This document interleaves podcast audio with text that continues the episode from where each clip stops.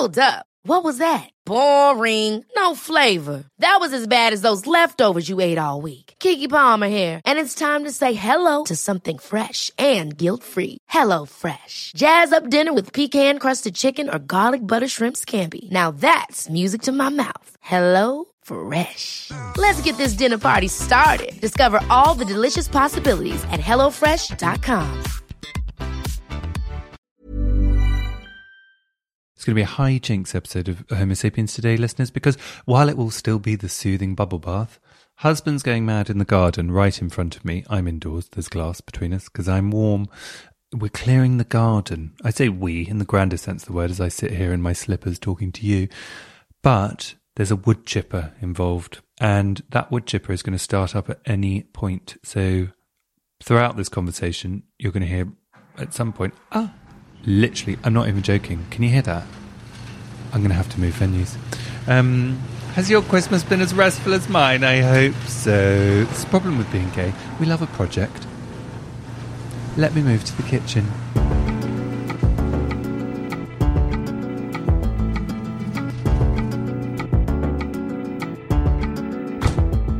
Right, change of venue, much much calmer in here. The only sound risk we have is the dog barking at anything that moves past the house within a four mile radius. I think we'll be fine, won't we, Ridley? It's always it's always very calm in here with you, isn't it? We've got a lovely episode of Homo sapiens for you today. It doesn't involve trees being chopped down. It doesn't involve dogs barking. It involves a wonderful, wonderful man, Mohsin Zaidi. He is a writer who wrote a memoir called A Dutiful Boy. A Dutiful Boy is about his experience of growing up gay as a Muslim. It's an incredibly beautifully written book, and Mohsin is just a really interesting person, full stop, book or no book. And he grew up in East London, the son of an immigrant family, and ended up going to Oxford, which is what his family really wanted for him. But th- throughout the thread is this one thing about the fact that he really didn't want to be gay like it tore him up inside, which is just heartbreaking to read, but also now is very happy and madly in love and all the rest of it. Not that you have to be madly in love to make a happy ending, but he loves himself and his family love him. But he just writes beautifully. The way that he tells his story is I find it fascinating with LGBTQ plus stories where it's just a case of no matter how many times you hear someone's story, their own detail is is is beautiful, you know, um, and it's such a lovely chat. It's a, it's a properly deep chat that we have actually, and I for one love it. Now, how how on earth have all your Christmases been? We've got more voice notes actually from you all about your version of Christmas and all of that, which is really lovely, and thank you so much for continuing to send them in. Have you caught up with all the Christmas content? We had Shon Faye on the show, writer of the transgender issue, an argument for justice, beautiful chat. Uh, our Christmas special with Andrew Garfield. What a reaction. What a man. What a great chat. And did you have a chance to watch Tick Tick Boom over Christmas? God, it's good. Stay in touch with us, listeners. It's hello at homo sapiens podcast.com, at homo sapiens on Instagram. And I want to hear all about your New Year's resolutions. I want to hear how you're getting on in these strange times. And please keep sending your agony uncles. We love them, we love them, we love them and contribute to any agony uncles you've heard before. You know, the one we did with Andrew last week. Let us know what, uh, what your additions to that answer are. Um, I was pretty hard on Granny, wasn't I? Um, stay connected, and also on Instagram we got all news and culture and all that stuff. It's brilliant. Just go there, you'll love it. Um, and also while you're there, go to um, at Homo Sapiens podcast on Facebook. Now, my Christmas was soothing, nutritious, delicious. I did go a bit mad on the lights. I'll level with you. Could, you can get these ones off um, the internet, I'll say, uh, which are battery operated and remote controlled, and you can time them to come on at certain times. And I just, once you start wrapping them around a tree, you kind of can't stop. And then I was wrapping them around a bush, and then I was up a ladder wrapping them around another tree, and then I wrapped them around another tree, and then I lit a fire pit. I don't know what was up with me, to be quite honest with you. Now then, let's have a look at some emails. Rodolfo, Thank you for the lovely message. Rodolfo's written to us. Howdy, Christopher. Howdy, Rodolfo. Big hugs to everyone on Team Homo Sapiens. Thank you, Rodolfo. They're a great team. What a gang we are. You've been a bright spot in another year of, well, the less said about it, the better. Oh, thanks, Rodolfo. May you and yours be surrounded by all you need to make your Yuletide gay, and may 2022 bring the start of something better for us all. so right, Rodolfo. Happy holidays, Rodolfo. In Texas, no less. Thank you, Rodolfo. Thank you so much for writing in. And boy, do I love a gay Yuletide. Hey, you know what, as well? The, uh, the Christmas album I always put on that I think is overlooked is Richard Hawley, Coles Corner. I'm going to play it literally after this, actually. It's the most Christmassy, Christmassy music ever. Um, and I love it. I was talking about asking for your recommendations about gay godparenting, and uh, Craig got in touch I was saying, oh, can you think of good presents for the godchildren? And Craig sent in, where is it, Craig? A brilliant thing, which was like this cheese, a cheese making thing. Because I was saying I don't want it to be too wasteful. Um, and just you know sending plastic around the world. And Craig's suggestion was this thing called the Big Vegan Cheese Making Kit, Perfect gift for the little vegan in your life. £28.50. they can, they can share it then, all 12 of them. Find out a bit more about it and the creative small business that sells it here. And then it's on Not on the High Street cheese making kit, which looks really cool. And I, the kids, the kids would love this. Craig, thank you so much for that. What a brilliant, ingenious present. And not just for godchildren, quite frankly. Now, let me press play on. We've got another uh, message about godparenting. Hey, Chris, I'm just listening to the wonderful Shon Faye episode. Thank you very much for that. And Ridley, as a co pilot for the episode, is doing a fabulous job. And I was wondering about something you said uh, because you mentioned godchildren and that you have so many and that um, you think it's it's a gay thing. It was just kind of a comment, but one that I found really interesting because I had never heard of that. And um, you know, I'm I'm not a godparent. I'm not sure about my my queer friends. I wonder whether it's possibly a gender thing or um, culture in some way. Well, I found it very interesting, and I'd I'd love to hear more about that. Um, what your what your impression is of that, and maybe what other people think. And also, um, I loved hearing about the Polish LGBTQIA plus library, and I'd love to be in touch and, um, you know, maybe feature that in some way on my Queerlit podcast as well, because it's such important work. By all means, please, let's support the library in any way we can. Be in touch. Let's chat. Let's chat. Yeah, godparents. I don't know. I mean, I feel like listeners. I want you to write in and contribute. I want you to set, tell me what you think about this. I think there was a history of feeling like gay men specifically couldn't have kids. So therefore you could make them a godparent as a kind of way to let them have some form of kid. But I don't know. It's sort of you know, there's no um, pretty low on research on this, but I I don't know. I just felt like that's that was the case. The other thing is like some people have often said, "Oh, well, you're always like and I don't I don't agree with this and I don't like it, but I'm just I'm just reporting. You know, people say, "Oh, well, you know, you're glamorous and you know you're uh, you you know you always have nice stuff, so you'll be good at that, and you always give good presents." Gays give good presents because we're thoughtful, um, and I mean every single one of us. And when I say gays, sorry, I mean the LGBTQIA plus spectrum. We're thoughtful people because we've been through stuff. Um, that's my opinion, anyway. Feel free to shoot me down. I don't know, and that's what that's my experience. And there was me thinking that I just had to be a godparent to thousands of children. Maybe I should have said no to some, but I love them all in their own special way. I've obviously got favourites. Mm. That's a joke for any of them listening. I imagine one one of them will be soon. Not that, no, actually, not that. I was going to say soon old enough to listen. Not the stuff that comes out my mouth. Blimey, potty mouthed. Um, also, with all your stories over Christmas of, you know, uh, hitting people, stealing things. I mean, I felt like we were all a bunch of pirates when I read out, when I read out, when we listened to those voice notes. Very funny, all of you. We've got some more voice notes actually. Let's have a listen to a few more of your voice notes about what your Christmases are like. Let's have a listen to Richie. So, going back in the closet over Christmas time with family, you know, it's never something that I've been asked by family members to do. Um, it's never even necessarily something that I've consciously made a decision to do. It's definitely been subconscious. Um, you know, I came out when I was 18 and I'm now 35. And it's just never been something I've I've ever felt comfortable with, especially at that time of year in that sort of family dynamic. You know, I've got brothers and sisters, and over the years, their partners have been introduced to the dynamic along with nieces and nephews, and um, I've always sat there feeling like it's never something. It's just not something I'll ever be able to to join in with. Um, and especially now I've got nieces and nephews of sort of teenage years, it's definitely something that causes me a lot of fear and dread and shame. Richie, thank you for that lovely message. It, it's interesting that these are these going back in the closets are unspoken requests. It's very interesting how it's implicit that something needs to happen.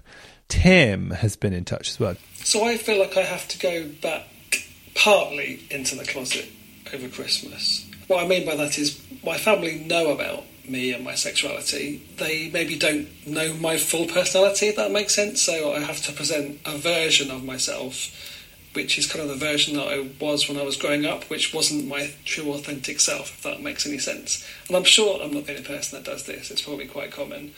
Um, but I feel like I have to present the uh, family appropriate uh, or acceptable version of myself. Uh, particularly around Christmas time, because that's just the easiest thing for everybody else, So maybe not me, but that's just what I've got used to. So you know, that's what I do every time. Exactly, Tim. You shouldn't have to take the weight.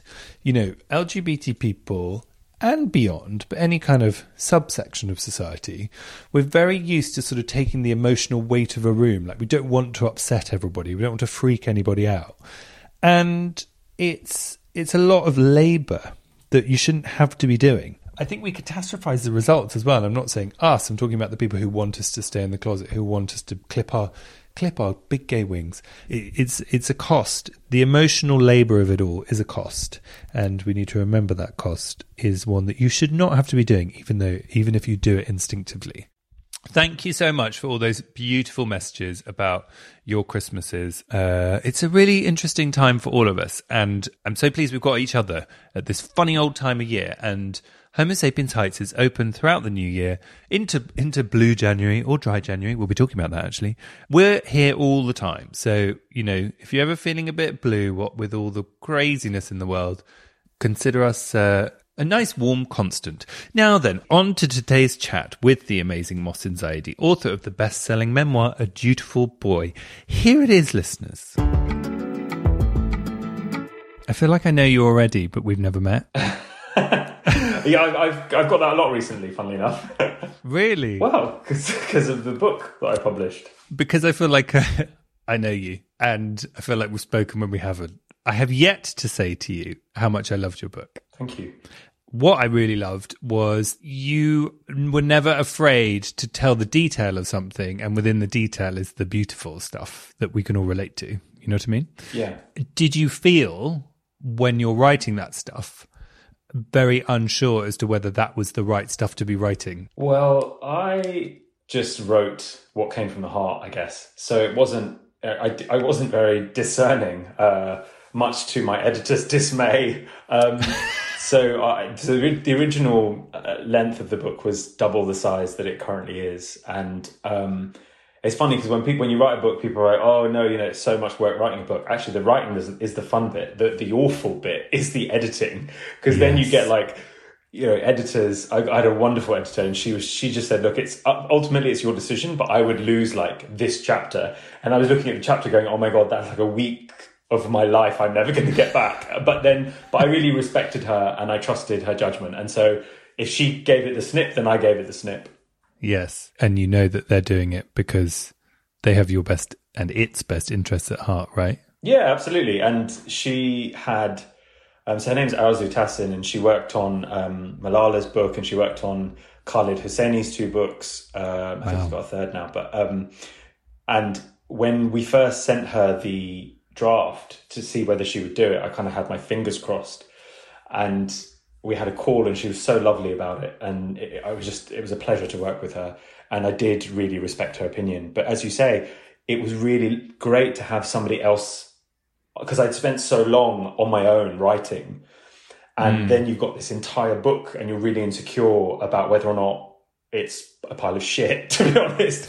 And so to have somebody read it and say there's loads of good stuff here, and there is some shit stuff as well. Um, mm. It was, it was, a, yeah, it was great to have her support. Did you ever find yourself thinking as you were deleting a chapter? I wonder if Malala had to put up with this. Malala, yeah, I bet she didn't. No, um, I no, I did. I didn't. Probably not in that that kind of not in not in that tone, but I definitely thought, oh, I, I, yeah, it would have been really cool to be the person who helps Malala tell her story because what I mean that is an amazing story. So yeah, uh, probably not Malala didn't have to put up with this shit, but but definitely thinking about Malala writing a book. also because I'm Pakistani heritage, so Malala I'm a big fan of. You don't want to have Malala in your head as you're trying to write your own story, I imagine, because or Khaled Hosseini. Yeah, I'd love to read the chapters that got deleted. But um, one of the things that someone said when they were reviewing it in The Guardian was that, and I'm probably going to get all the description wrong here, but by the way, this ends nicely. Um, but it was sort of talking about how there can be a trope in memoirs about people from Southeast Asian families, from Muslim families, about the kind of demonization of those families and breaking free from that. Mm-hmm. And that can contain undertones of like, once you break free and come to us, i.e., Britain, as what it allegedly once was or something, mm. uh, that is freedom, that is acceptance, that is all those things.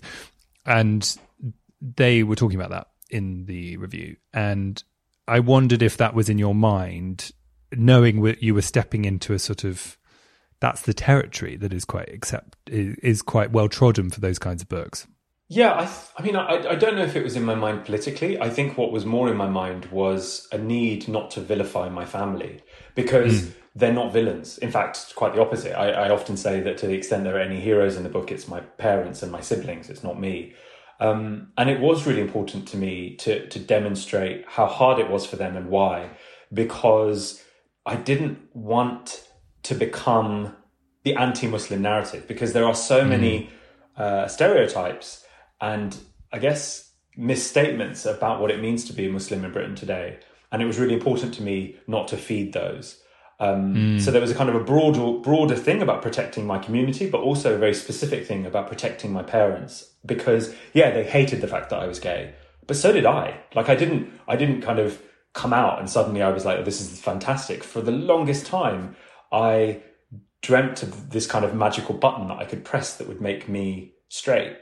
And I had an incentive, a built in incentive to get over it, but they didn't. And we were all raised in the same community and household and faith. So yeah, I think I think demonstrating how hard it was for them was really important, but also because I wanted other parents reading it to be able to sympathize and recognize their own experience, but then mm. in the hope that uh, I mean, there are no no spoilers really, but my parents end up by the end being really loving and accepting of my sexuality, and I hoped that by having reflecting an experience that parents have of finding it really hard would help other parents in their journey. But that wasn't going to be possible if I presented these you know evil characters.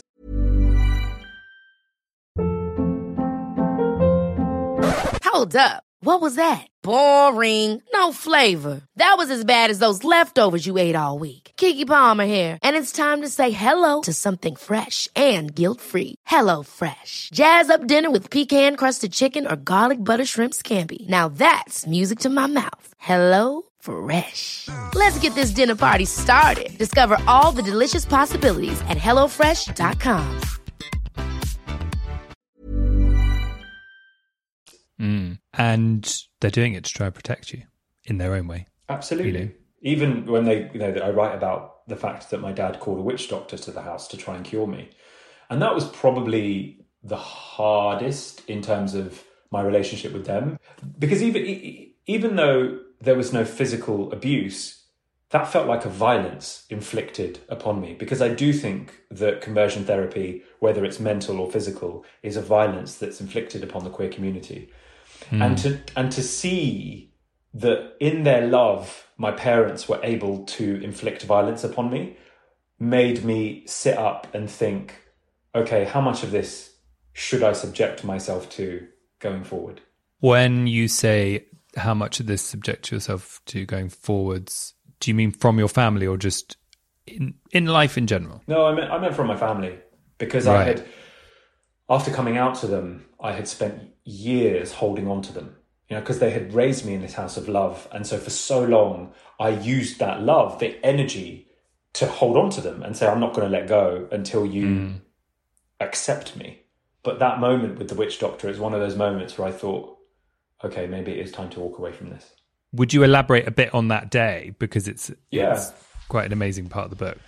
So I had told my dad, I'd come out to my dad a week earlier, and his initial reaction was to tell me that he loved me and that I was his son. Um, and I had my bags packed upstairs, and he said I wasn't going anywhere, that this was my home. Which was a real surprise, right? Oh, absolutely. I mean, I had my bags packed, and I had like a. I was going to go and stay with um, the parents of a university friend until I started my job as a lawyer, which was coming up in a few months. I had a whole plan, um, and my uncle was there because we were worried about physical violence. Um, and my dad had this beautiful reaction, which I wasn't expecting. And I did think at the time, this is too good to be true. Um, and then a week later, I was in the library and I just kept getting messages from my brother and from my dad saying, When are you coming home? And it was a Sunday. And I thought, This something's up. So I, I, I went home and there was an old man waiting, a Pakistani guy waiting in the living room.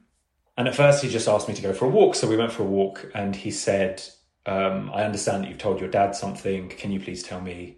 And so I said, Yeah, I, I'm gay. And he said, Who told you that? And my response was puzzled because I thought nobody told me. I, I just know. and then he was like, Well, how do you know? And I thought, Well, I could fill you in on some details, but I don't think you'll want those. um, but then eventually we kind of, you know, I said, I, I just know. And he, his response was to say, Well, I've helped people like you and they're not gay anymore. And I was arguing back and forth and nothing was landing. And I remember just thinking, Why can't I get through to this guy? And eventually I just said, Look, are, are you gay? And he paused and he looked like I'd kind of sworn at his mum. Um, and he said, No, of course not. Uh, how dare you? And I said, Okay, well, if you're not, then you've got no idea whether these people are lying to you, do you? Because you go into a house, you exploit these vulnerabilities that these people and their families have. And then in order to get you to go away, they lie to you. And he, he said I was the most stubborn man he'd ever met. And I was quite proud of that. And then we, he marched me back home. Then he tried to give me an ointment to, to, and he said that if you drink this every day, eventually you'll be cured. And my dad, I said no. And my dad said, please do it for me. And I said to my dad that, that the reason that I couldn't drink it was for him, because every day that I drank the ointment was one more day that he thought that this was going to change and it wasn't. Mm. There's such a fundamental point in what you're saying about how he said, "Oh, I cured people," and you're like, "Well, they will probably just they would have just lied to you to get you to go away, and that's making people go back in the closet, and that's really sad and really dangerous." Mm. Yeah, it is, and that's why I, I mean I write a lot about banning conversion therapy, and I really hope the government hurries up um, and gets its act together on that because I was really lucky, right? Like I had, I was about to become a lawyer at a big law firm. I was moving out of the house. I had been trained in how to argue. I knew the difference between right and wrong. I wasn't vulnerable anymore. But most of the time, these kids that are being subjected to this horrible um, treatment, quote unquote, they're really vulnerable. Like five years earlier, if that same man had come to the house, I would have downed the whole bottle in one go, you know? Yeah, you really, really didn't want to be gay, right? No, absolutely not. But I think what's interesting is because the you know the sort of subtitle or whatever the proper word for it is a memoir of a gay Muslim's journey to acceptance. Yeah. But actually, it's just as much your family's as well. I think that is perhaps the slant that we haven't seen.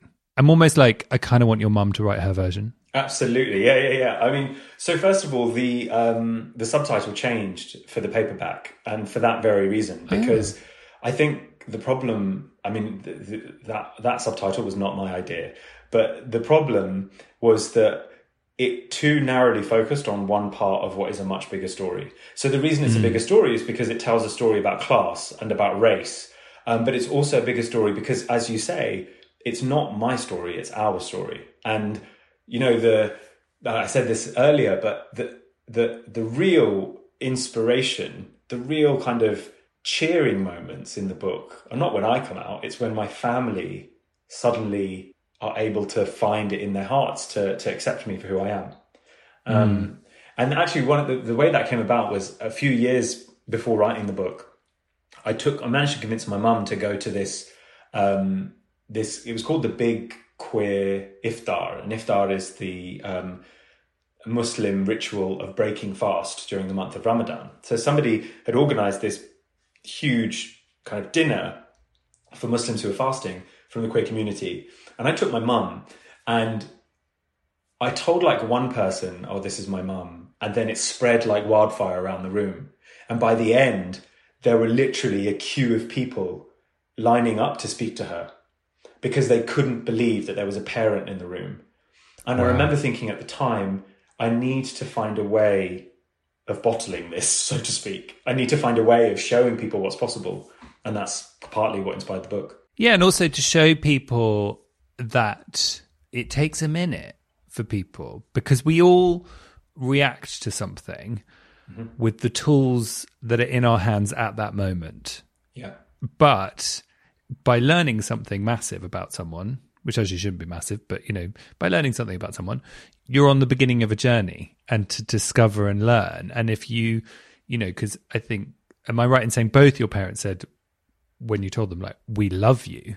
Yeah. but you know they're doing what they can with the tools that they have. And it, while it might be a difficult conversation i'm thinking for people in your position who are listening is what i'm talking is hmm. is where i'm going with this.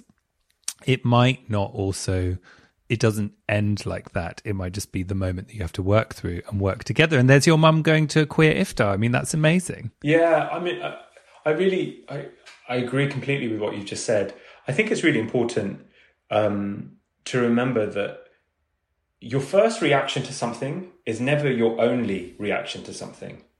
And it's easy to forget that, right? Because when I was when I was coming out to my parents or thinking about it, all I ever fixated on was that moment and how they would respond. But that moment lasts like 10 seconds, a minute, an hour. And then that hour passes and that day passes and that week passes. And when you're on the when you're on one side of it, it can feel like you're never going to see the other side. Like literally you can feel like your life is in peril. But once you've gone past that point, you realize that things things change, things evolve, albeit really slowly sometimes. Mm. And one of the biggest things I say to I get loads and loads of messages online from people all over the world. And one of the most important things I say is just to have patience. Because if it's difficult for us as queer people living in this heteronormative society, then it's inevitable that it's not going to be straightforward for some of our parents as well. Exactly. And I don't know, there's something in there about, I understand people have very individual situations and they are very difficult, but I do think there is something in there about not making your mind up for them about how they're going to feel and going, you're a person I love. We're going to do this together. You're going to be okay with this, and I'm going to help you understand that. Yeah. So, what what was your mum like at the iftar? So the great thing about um, my my parents, I'm sure this is true of lots of parents, but it's definitely true of Pakistani parents, is however upset they might be about something, if somebody, for example, comes to your house, you will offer them tea, you will ask them how they are, you will force feed them lots of like samosas and pakora and like any food you've got in the fridge. You'll insist they take food home because that's how that's the beauty of my community. And Yeah. so my mum, when she was put in this environment, that communal sense in her just came to the fore, as I knew it would, because she can't help but be a wonderful human being because she is a wonderful human being. Um, but it's interesting because I think we know our parents better than anybody else does usually, and I could see, I could just see that it was a mask, that it was a facade, that she was being really lovely, but that it was re- it was hard work and that it was draining for her, and that she was having to fight something internally, that there were demons that were having to struggle. And it was almost the reason I could see it, it was it was in between conversations. There, she would just go into herself, and the smile would fade before it then returned. And it was in the fading of that smile that the mask slipped for a moment. And so I could see how hard it was for her, and I that made me feel really guilty. But at the same time, I knew that throwing her in at the deep end was the only way of getting her eventually to learn to swim. Really? I remember when I first started going out as a as a young gay man on the scene, and my friend pulled someone, and we ended up staying over at their house. And in the morning, we all woke up in this house. I had slept in a room on my own, but he had slept in this room with this person who he was seeing. They were sort of seeing each other. Mm. And I remember walking past the hall, and they were in bed together in the morning. And I looked in, and they started talking to me from the bed. And if you had asked me my feelings on my life at that point, I would have been like, I'm totally fine with being gay, don't care, whatever. But actually, it completely freaked me out that seeing two guys in bed opposite each other. And I was like, int- you know, now I look back and I'm like, I think it's because I was gay at night. I would go out, you know what I mean? And I would be that at night. But this was like a whole different thing that I was having this really intense reaction to despite being someone who had decided they were gay, they were happy with it. My family were kind of cool with it. Society is what it is. But so then I imagine, you know, your mum being really new to it all, you know, and I'm not saying I, I'm I'm a, I'm cautious of saying that's anything to do with you know her background. I'm just saying it's new to her, mm. and still she's swimming. Do you know what I mean? That's mm. incredible. Yeah, I'm, uh, that's really interesting what you said just then um, about being a nighttime gay, so to speak, because I do think mm. that so much of the time we are raised in a way that is designed to demarcate parts of ourselves for different parts of our lives. Like we divide ourselves up. Um, uh, one of the things I, I write about is that we're born whole and then quickly broken into these small parts.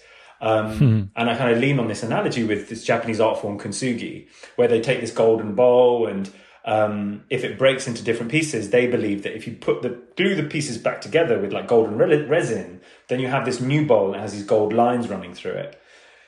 And like that's the way I feel about identity is that we we break ourselves up or we're broken up by lots of other like societal expectations, and then this exercise of our lives becomes finding a way of bringing these things back together. So for you, it was like, okay, well, you can be gay at nighttime, but like as soon as the sun comes up and you, are back to being Chris rather than gay Chris. Yes. When actually, and in fact, there's, there's no difference between the two. But because of the way that we are conditioned, we deploy these different parts of ourselves at different times because it feels like the right thing to do. Yeah, well, I was reading this article because I always berate myself for being such a people pleaser, and I'm always like, oh, for God's sake, why can't you just walk into a room and like, you know, I don't know, it's just always on my mind. And then I was reading this lovely article about just we are social animals. We are, mm-hmm. it is ingrained in us to ingratiate ourselves with the group, and that's not going to change. And, you know, I was thinking of that that article just because I read it the other day of when you were describing your mum, like, you know, she's in that iftar but even then, she, you know, even Absolutely. though while it's not great for what's going on for her, she knows how to ingratiate herself to the group because it's it's deep within us, yeah. you know. And and I think actually that's what a lot of internalized homophobia is is that it's deep within me to make sure I appear. This is when I was nineteen, mm. and I'm quote unquote through it now. Um, but you know, like you know, it's deep ingrained within me to try and not appear gay unless I at moments when I have to, i.e., I'm trying to get off with someone in a nightclub. yeah, yeah. You know, code, that's code switching, isn't it? I think. Yeah, and I think the other thing for me was just not being able to recognize the ways in which my gay identity was something that I could use to, to it, it was a tool to be able to celebrate the other parts of me. Mm. I never, I'd never thought about it like that.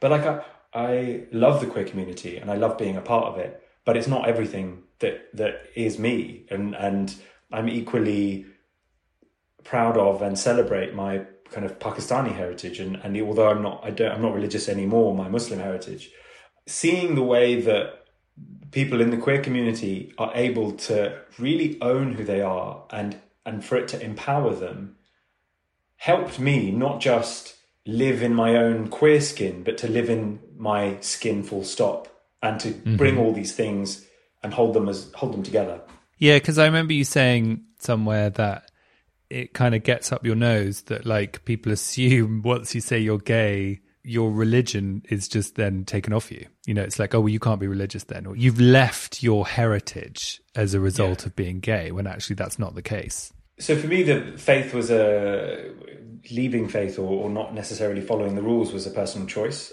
But it, I do find it problematic to make that assumption, and I guess it's because it reinforces a stigma and a stereotype and a hatred because. Mm actually our default should be that everyone can be whatever they want to be.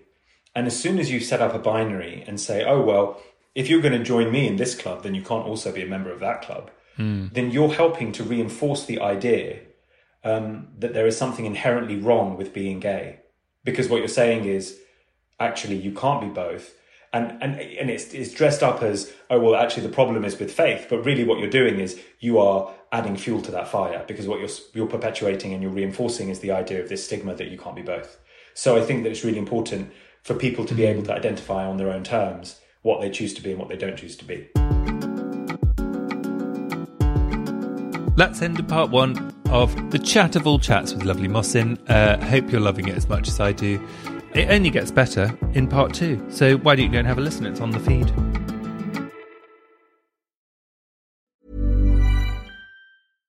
Ever catch yourself eating the same flavorless dinner three days in a row?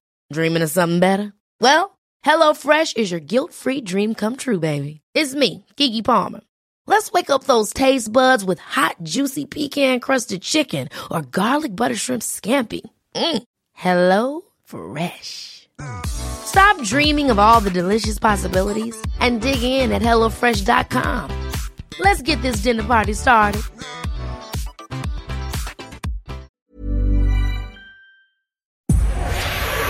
Powered by Spirit Studios.